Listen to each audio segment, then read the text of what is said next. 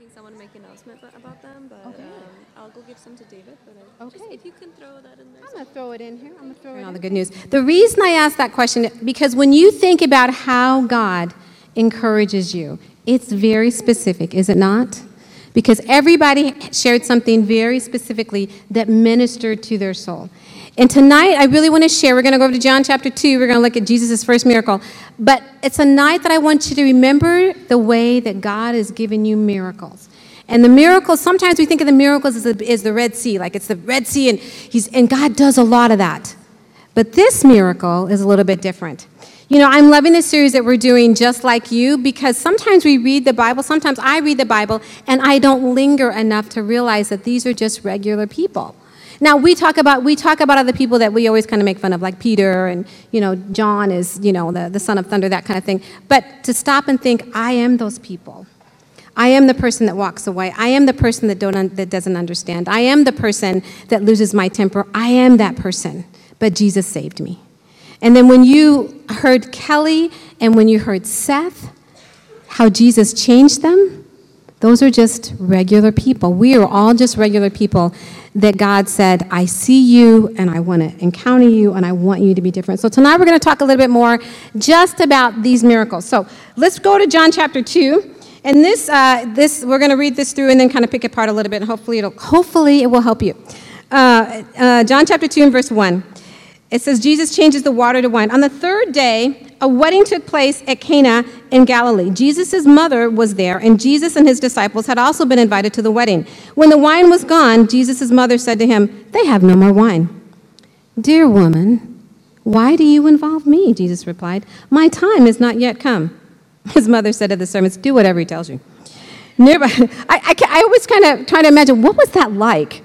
What was that like? Was it do whatever he tells you, dear woman? I like, I don't know. So that's why I read it that way. It says nearby stood six stone jars, water jars, the kind used by the Jews for ceremonial washing, each one holding 20 to 30 gallons. Jesus said to the servants, Fill the jars with water. So they filled them to the brim. Then he told them, Now draw some out and take it to the master of the banquet. They did so, and the master of the banquet tasted the water that had been turned into wine. He did not realize where it had come from, though the servants had drawn the water knew. Then he called the bridegroom aside and said, Everyone brings out the choice wine first and the cheaper wine after the guests have had too much to drink, but you save the best till last. Thus, the first of his miraculous signs Jesus performed in Cana in Galilee, he thus revealed his glory, and the disciples put their faith in them. So here's the backstory, right? So after this is Jesus' first miracle. God has waited thousands of years. He's rescued the Israelites time and time again. There's the Red Sea, there's the prophets, there's Daniel in lion's den, there's Elijah, there's Elisha, there's Moses, there's Abraham, there's Noah. He does all these things, and it's silent for 400 years because after Malachi it was silent. So he's done all these really, really, really big things. And Jesus comes on the scene, and his very first miracle is solving a catering problem.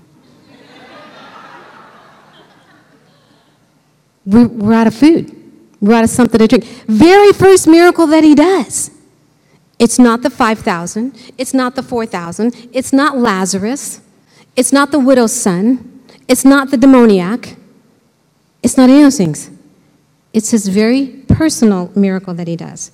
I love that God is big and small at the same time. I want you to listen to these scriptures. Um, there's one in Nehemiah chapter 6, chapter 9, verses 5 and 6. It says, Stand up and praise the Lord your God, who is from everlasting to everlasting. Blessed be your glorious name. May be exalted above all blessing and praise. You alone are the Lord. You made the heavens, even the highest heavens, and all the starry host, the earth and all that is on it, and the seas and all that is in them. You give life to everything, and the multitudes of heaven worship you. Psalm chapter 8. When I consider your heavens, the work of your fingers, the moon and the stars which you have set in place, what is man that you are mindful of him? The Son of Man that you care for him. You made him a little lower than the heavenly beings and crowned him with glory and honor. So I love that picture that God is big and small at the same time. And it's a, you know, when I look at this miracle, I think it's a reminder that Jesus, Jesus can do all those things, but he also is very attentive to what our personal needs are. So when I ask that, how has God encouraged you? We were all encouraged when we heard everybody share, but God very specifically, Jesus very specifically encourages you. Psalm 37 says it this way The Lord directs the steps of the godly, He delights in every detail of their lives. He delights in every detail of their lives. My life would probably have a lot less stress and angst and conflict and blah, blah, blah, blah if I just remember that God delights in every detail of my life. When I don't live that way, what, what, what am I? I'm more stressful, I'm more anxious, I'm more pushy, I'm more demanding, I'm more whatever. The opposite of the fruits of the Spirit, as opposed to just reveling the fact that God you know, delights in me. So back to the story. But before I get back to the story, I want to give you this little, remember this little side note here. So Jesus is 30 when he starts this ministry, right? So 30 years of private life compared to three years of public ministry. You can kind of break that down to every, t- it took 10 years, every 10 years for one public year. Every, 10 years of private, being private, and then one year of public. And I thought about that and I go, we're always going to need a lot more input so that we are ready to navigate all the output that we do every day. I'm going to need twice as much God, twice as much of the Bible, twice as much good, three times as whatever I can put in to have one good conversation. Now, I've been a Christian a long time, so hopefully I can navigate a pretty good conversation. That does not mean that there's not all the angst and stuff in my heart. I need a lot of God's input just to be able to do one thing kind of well. But anyway, back to, back to the miracle. Says, so this occasion, there's a wedding, so they've run out of wine. We all know this because we've studied this story many times, but a wedding was a big deal. To not, to run out of wine would be like a social and a cultural disaster. You know, so this very first thing, God, Jesus does something where he, he takes something that's very ordinary and turns it into the extraordinary. So I love this water into wine because water is just very simple.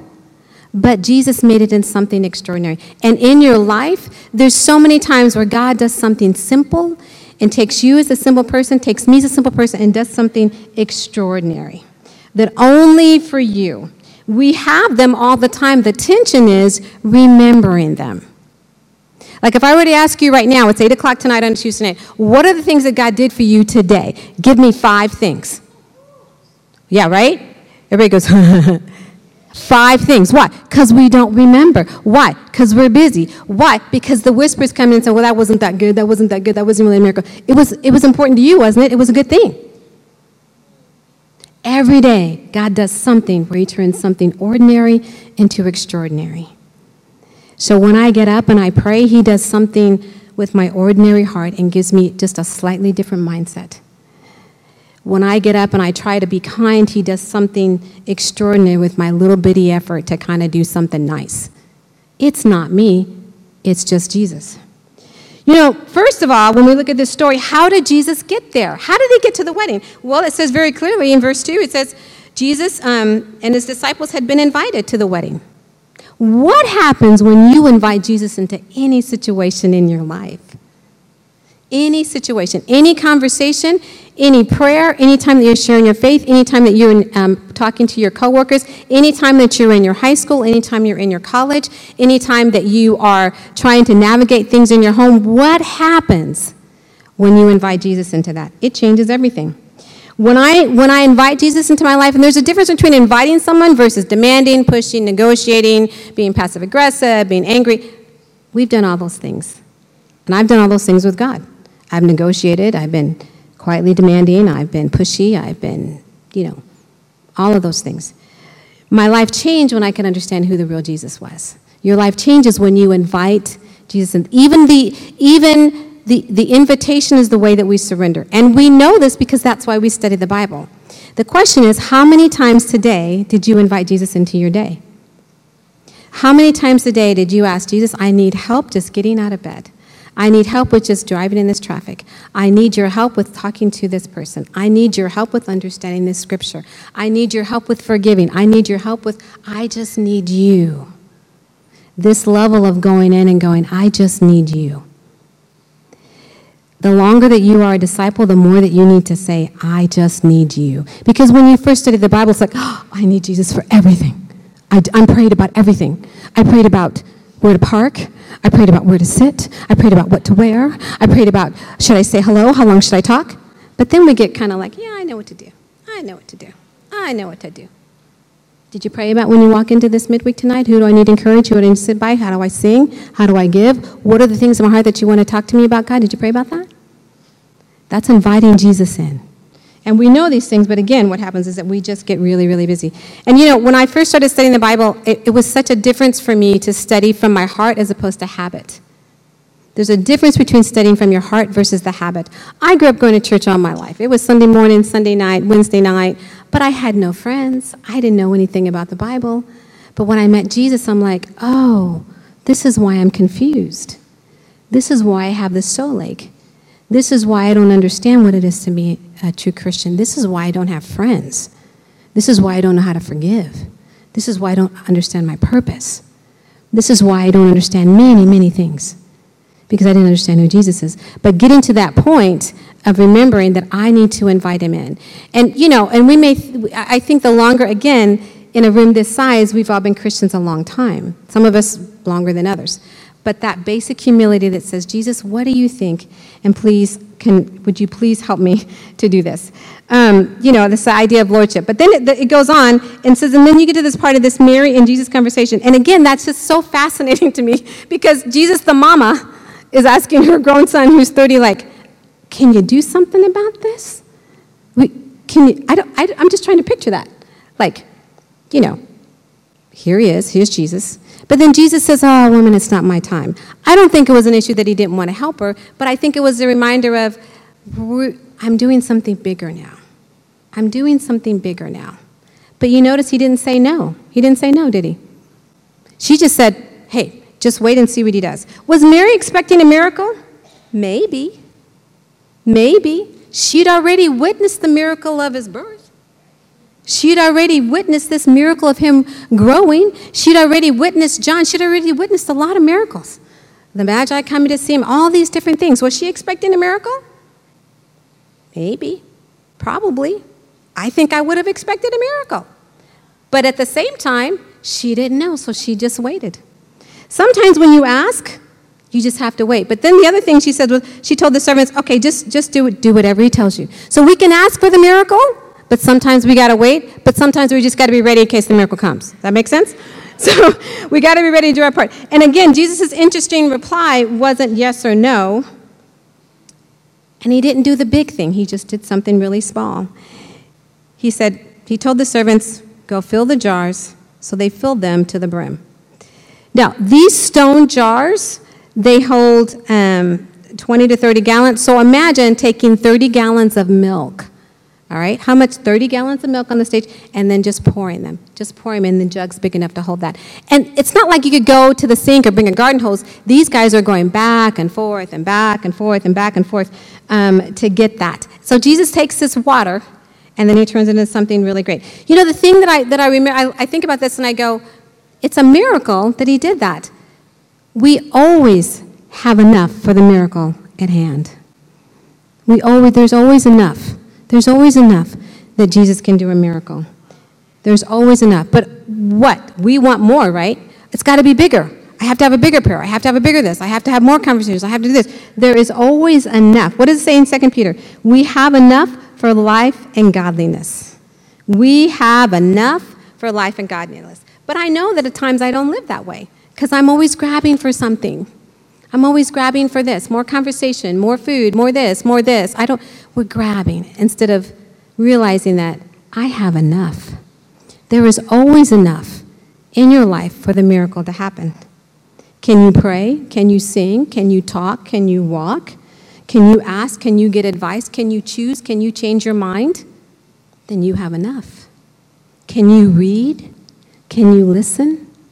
If you have access to the Bible, if you have access to God, you have enough for your miracle. But we live in a world that it's always got to be bigger and better and brighter and all this other kind of stuff. But Jesus said, I'm just going to use the water. And he says this very simple instruction. He says, Go fill the jars. Go fill the jars and fill it with water. Anytime that you're looking for your water to turn into wine, okay, for the CR people, you know, I'm not saying go overboard, but you know, just so that I say, because someone's going to say, well, you were talking about the wine too much. And we understand this. We're talking about something different. Okay? So, but this idea of just going and doing something simple to obey. Sometimes, you know, you look at this, and I'm thinking of, of the servants, and I'm thinking, what must they have been thinking? Because the other, the side note is about the ceremonial jars, these are literally these big jugs that they wash their hands in, right? So they're washing their hands and they put the water on their feet. They're wa- it's for washing. It's not like you would drink out of that. It's not like, it's kind of like drinking out of the tub. Yeah, because it's washing your dirty hands and putting the water point. It's not like what you would do. So the servants are thinking, why do you want us to fill the, the tubs with the water? But we're going to obey. And there are times that God will ask you to do something, you go, it doesn't make a lick of sense. It doesn't make a lick of sense. It doesn't make a lick of sense. Why should I be open about this thing that is really, really hard in my life? It doesn't make a lick of sense to me. I don't want to be open. I don't want to forgive. I don't want to share. I don't want to do any of those things. Why would I do that? It doesn't make a lick of sense to me. But God's ways are higher than our ways. And the moment that you bring something into the light, what happens? There's light, there's joy, there's refreshing, there's freedom, there's answers. The more you hold on and keep it in, the worse it becomes. So when you do the opposite of what you think is smart, God's like, I do actually know what I'm doing. Um, when you do the opposite of that and follow Him, then that's where the miracle happens. And you know, sometimes something as simple as that is like, okay, I just got to fill the water jug. Some days that's really easy, and some days that's really hard. Some days you get up and you're eager to spend time with God, and some days you're not. Some days your seasons are easy, and some days your seasons are hard. I know that there are people that are having very hard seasons right now. They're working through things. There's loss, there's pain, there's relationships, there's, there's a lot of things. Um, it's not what I expected. All of those different things. And so there, people are working through that. Um, but that idea that they're like, I'm just going to go ahead and do it. You know, it doesn't make sense when I study the Bible and I want to write all those things down and I want to share with people. But the moment I do, that there's freedom and healing, right? It doesn't make sense that I could go share, but that's hard. I'm so embarrassed. I'm so this. But then when someone comes or someone says the Bible, like, it works? I wouldn't think that would work in a thousand years. Right? That's what we feel like inside. But it's that simple thing of that simple act of obedience um, and just filling that. But then the, then the other part that I love is so they fill the jars. So then what? They filled it to the brim. They just didn't fill it. They didn't fill it halfway. They didn't fill it a quarter of the way. They filled it to the brim. 30 milk jugs. Let's just say 30 milk jugs because you can, you, can, you can have a picture of that. 30 milk jugs. Just pouring. Going to the creek or where they're going and pouring it and pouring. How many times? How many times? How many times are they doing that? How many times? Going back and forth. I don't know how many times, but it's that idea of persevering and doing things to the brim. I think about Galatians 5 when it says, Do not become weary because at the proper time you will reap a harvest. God's timing sometimes is not our timing. And when we're thinking about living our lives and filling it to the brim, somewhere along the line, I'm wondering if the servants thought, how, how, how do we got to keep doing, how you want all these filled? All of these? That's going to take a long time. There are times that we just continue to have to persevere, right? And then you don't know when that harvest is going to come. But you just keep asking God for that time, and you keep asking God for that timing. And, you know, Kevin and I, uh, actually, was today, the 27th? So we went on our first date almost 36, we went on our first date 36 years ago. Today. I know. Isn't sweet? So 36 years in, it's great, but it's 36 years in. So there are times in conversations that we have that you can you start the conversation and the, you can kind of feel it changing because these are conversations we've had before that haven't gone so well, but maybe we'll try them one more time. I'll try them one more time. I'm going to try it. I'm going to I'm going to try to hold my mouth. You know, no faces. Okay. And you know, so we were having one of those conversations. We were having one of those conversations walking on the bike path. And I remember praying like, God, I know we're going to try and have this one conversation again. And I'm getting really frustrated with this conversation. Because sometimes, you know, when you're with a person for a while, you feel like you're talking the same language, but you don't exactly understand each other. Just saying. Um, so we're going to try and have this conversation. I remember, I'm like, God, one more time. One more time. It is the good and right thing to do. Please, please, please, please, please. nine times, the last time nine, nine times, let's just say, it hasn't gone well. But we'll try it one more time. It went well. It went better. It got, it got a little warm. Got a little warm. We both got a little warm. Then it kind of calmed down. But we were both, honestly, we were both really proud of ourselves. We were like, we had that conversation and it, it actually kind of went okay, didn't it? Like, yes, it did. I'm so proud of us. Um, but you know, it's that persevering to not give up, to doing the good that you want to do. So, what are the things? You, we persevere to do a lot of things. We persevere to study the Bible, to grow, to work our relationship, to navigate our health, to navigate life, to navigate um, roommates, school, um, relationships, family. We persevere to have hope in the areas that we don't have hope anymore. We persevere to have faith. We persevere to overcome. We persevere to forgive. We persevere just to get up one more day. We persevere for a lot of things. The scripture in Galatians says, Do not give up doing good. Do not become weary in doing good, because at the proper time you will reap a harvest. Somewhere along the line, I think those servants got weary, but they kept going, and they filled it all the way to the brim. You know, the struggle in persevering is struggling to see whatever situation you have a hard time with through God's lens and not your own. That's always where I fall, is when I forget to look at things through God's lens, not my own. So, the question tonight is there anything that you're weary of? Is there any relationship that you're weary of? Is there any situation that you're weary of? Is there any conversation that you're weary of having? Is there any person that you're weary of being around? Are there things that you're weary of? So when you get to that point, what does it say? Do not become weary. Do not give up doing good. So then it goes on and says, So they filled it to the brim. They didn't stop halfway, they didn't stop a little bit to the brim. I love this idea that it's just, okay, I don't get it, but I'm going all in. I'm, go- I'm going to I'm gonna give this studying the Bible thing a try. I'm going to go all in. I'm going to give it my best. I'm going to give this small group my best. I'm going to give this conversation my best. I'm going to go all in. You know, what does it take for you to live your life full to the brim? I know a lot of sisters wake up at 5 a.m. so they can spend time God's, with God so they can navigate their day. Some people stay up later. Some people break up their times during the day. Um, I was one sister I know. Uh, she was talking about, you know, it takes me about an hour and a half with God for, for me to get ready for my day. So I just get up early so I can do that. That's just what it is for me. The 30 minutes doesn't do it, the 20 minutes doesn't do it. I need an hour and a half before I'm ready to kind of meet people outside of myself. You know that you've got to replenish so many times a day. We've talked about this, Tracy talks about this all the time. You don't just eat an apple for the day. I get up at 6 a.m. and eat an apple. That's not going to make it all the way through the day. But we think 10, 15 minutes with God, we're going to be able to navigate all the things in our day our boss, our roommates, our classmates, our school, LA traffic alone, um, our husbands, our children, the ups and downs of just the spiritual battle. I'm going to just do that on like maybe 20 minutes with God? Not going to do it, right? Not going to do it. So, however you need to do this, that's always going to be something that either she, we're going to say, however you need to do it, you need to replenish yourself multiple times a day. What does it look like for your life to be when your life is full to the brim with God? But then, what does it look like when it's not? What does it look like when it's not filled?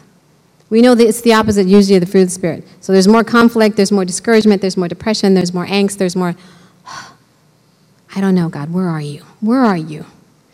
When you feel that, it's like, I need to fill myself back up. So the servants are doing this, and somewhere along the line, the miracle happens. You know, again, Jesus takes the ordinary and makes it extraordinary for your everyday.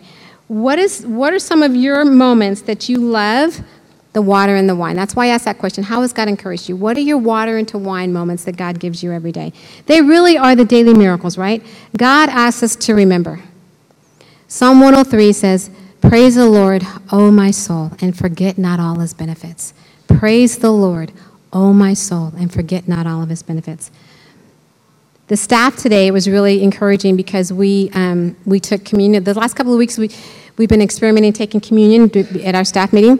So we, well, which, we're all kind of like, well, this is unusual and different than what we normally do in church, you know, but we're trying to do something different and see how that works. So today we sat around and we took a piece of the bread, and then David asked, So everybody, and there was an empty chair. He says, pretend Jesus is there. And so we were all like, okay, we're, we're going to try. We're going to try. Um, but then share what you're thankful about for Jesus. And that changed the whole tone. We all went around and we shared what we were thankful for Jesus for. And people were moved. You could feel the emotion, you could feel the tears. People were sharing about, Jesus, I'm so thankful for your courage. I'm so thankful to be a part of your family. I'm so thankful for your forgiveness. I'm so thankful that even though you're in this, you're, you're, this, you're in this imaginary chair, but really you would, you're, you're the most humble person. You would never set yourself up. How can I follow you? How can I follow you? Jesus, thank you for the truth. So we're all going around sharing these different things, and it changed the perspective. When you think about the reason I'm even asking you this, this water into wine, when you think and meditate on that, it changes who you are and how you live your life. But you've got to slow down enough to be able to do that. You know, some of the miracles that I thought about, I've read that passage in um, Nehemiah 6, but the life and the breath that we have every day. And I know we kind of take that for granted, like, yeah, yeah, yeah, I know. We were talking about that. Let's be careful. But there's nothing that you can do. You can't create life or sustain life. You have life because God's breath is in you. You can't walk across the room without God's breath. You can't drive your car without God's breath. You can't eat or drink or talk or walk without God's breath. Your children do not live without God's breath. We know this, but we kind of gloss over, like, oh, yeah, I got it, I got it. No, you don't got it. So when you wake up in the morning, you go, God, I, I still have breath in my body. Thank you. Thank you for that. The ability to understand God's word. Do you remember when you didn't understand the Bible? Remember when people read, you go, I don't get that. I don't, I don't get it. It doesn't make, you know, you know, when you say the Bible and everybody shares the scriptures and, you know, like, what did you get out of that? Jesus uh, was walking and then he,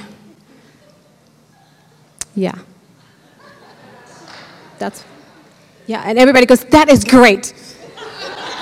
That's exactly right. That's exactly right.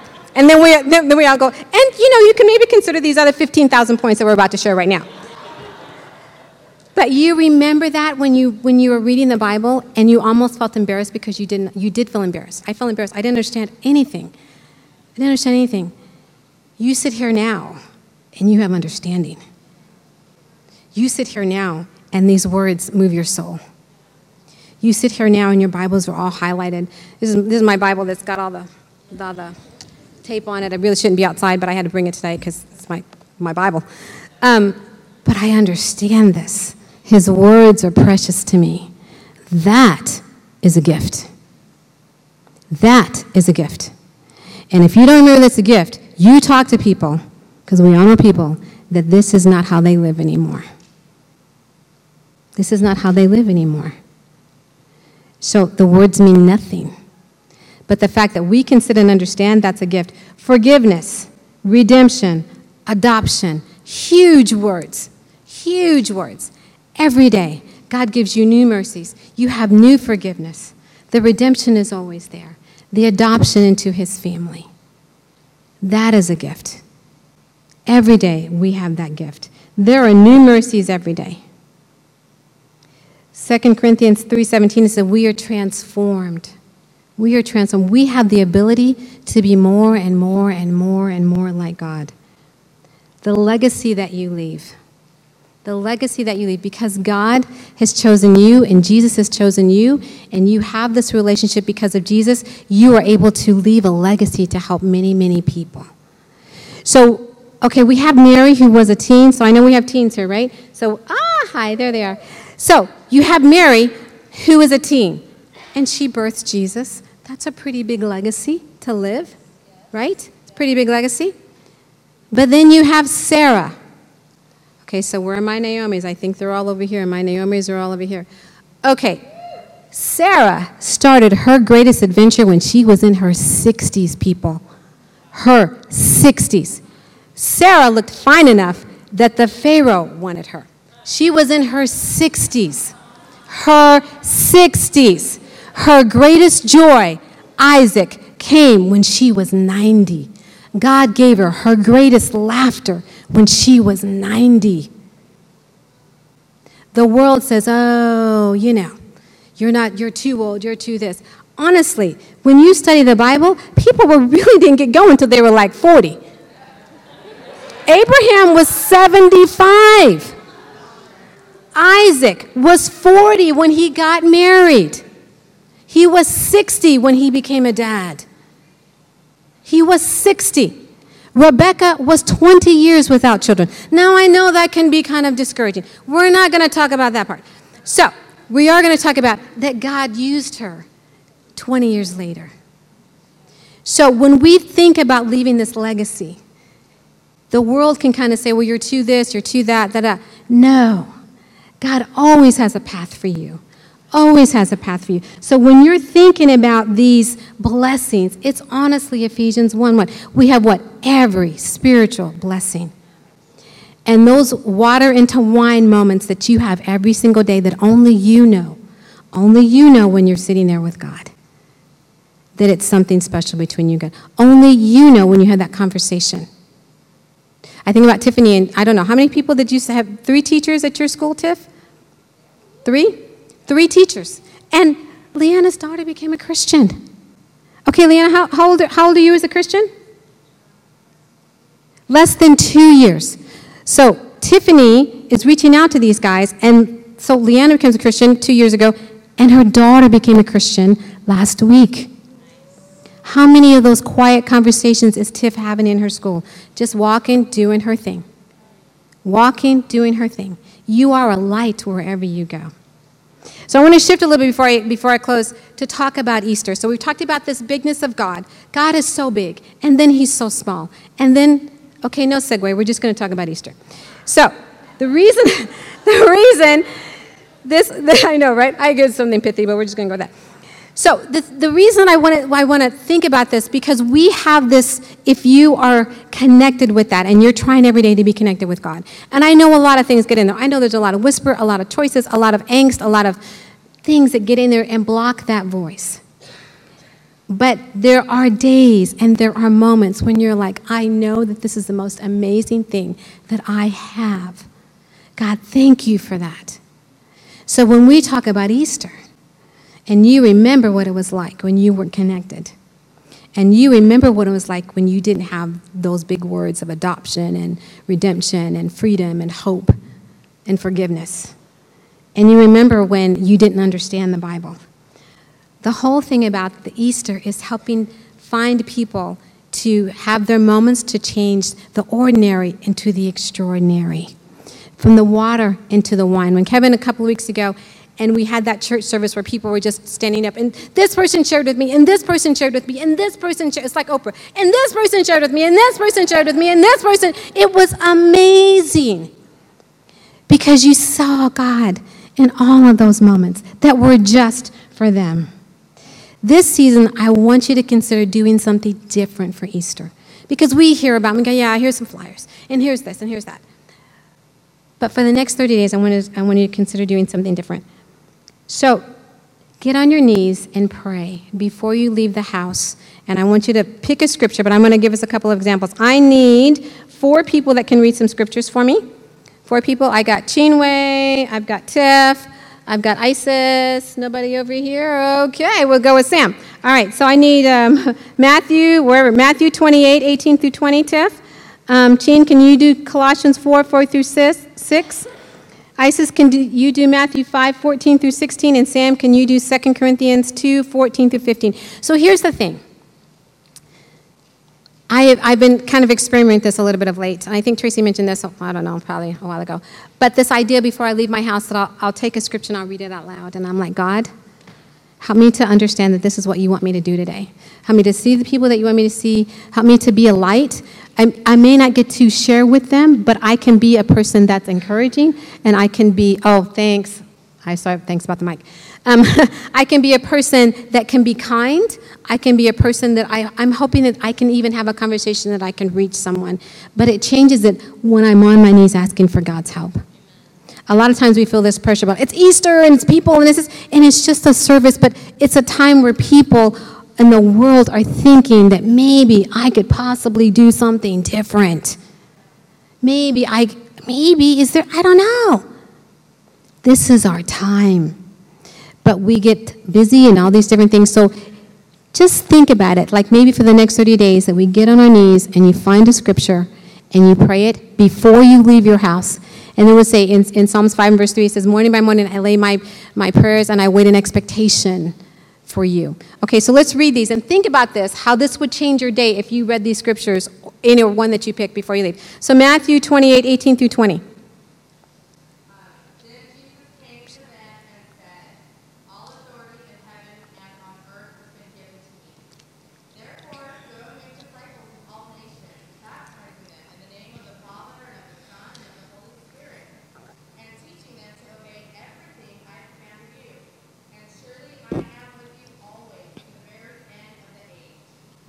How would it change your day if you, if you pray, God, that I know that you have chosen me, that I need to go make disciples of all nations, that you've given me all authority and all power in all heaven, that you will never leave me? Who are the people that you want me to do that with today? Colossians 4 4 through 6.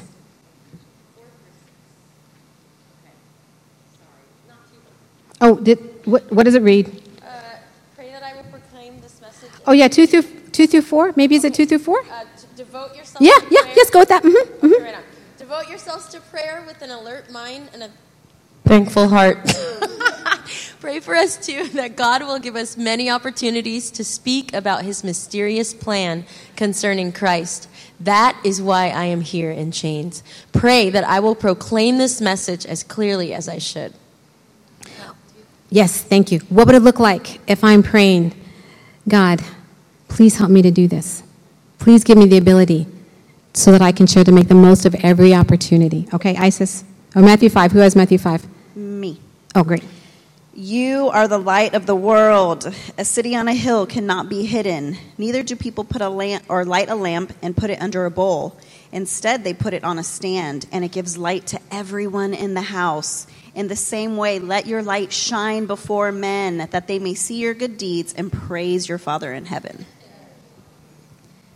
You are a city on a hill. You are the light. You are the light. To remember that you are the light. I love this story that Isis posted on um, sharing part. I'm going to say this wrong, but it was, it was so cute. Okay, give her the mic so she can share about Liam. So this whole this whole idea about being a being a light, being a light. Okay, you got to share about Liam. Oh my gosh, it was so cute. So we were in a very cramped space with lots and lots and lots of people, and um, I had all ki- all the kids with me. So Liam was bored going through my purse, and he found a flyer. And if you know my son, he talks like this: "Hi, um, I'm Liam." You know, kind of shy um, if he doesn't know you. So he said, We have to um, invite somebody to church. And I was like, Okay, you can invite whoever you want. And it was kind of a room full of women. But then there was this guy, picture Dale Lewis and Edward, super cool looking. Like he had to have been a basketball player or a superstar, but I just didn't recognize him. Like the most intimidating person in the room. Clean clothes, gold chains, glasses. I mean, super looking cool guy. And that's who he wants to share with. Not all the other sweet little moms in the room. He wants to share with him.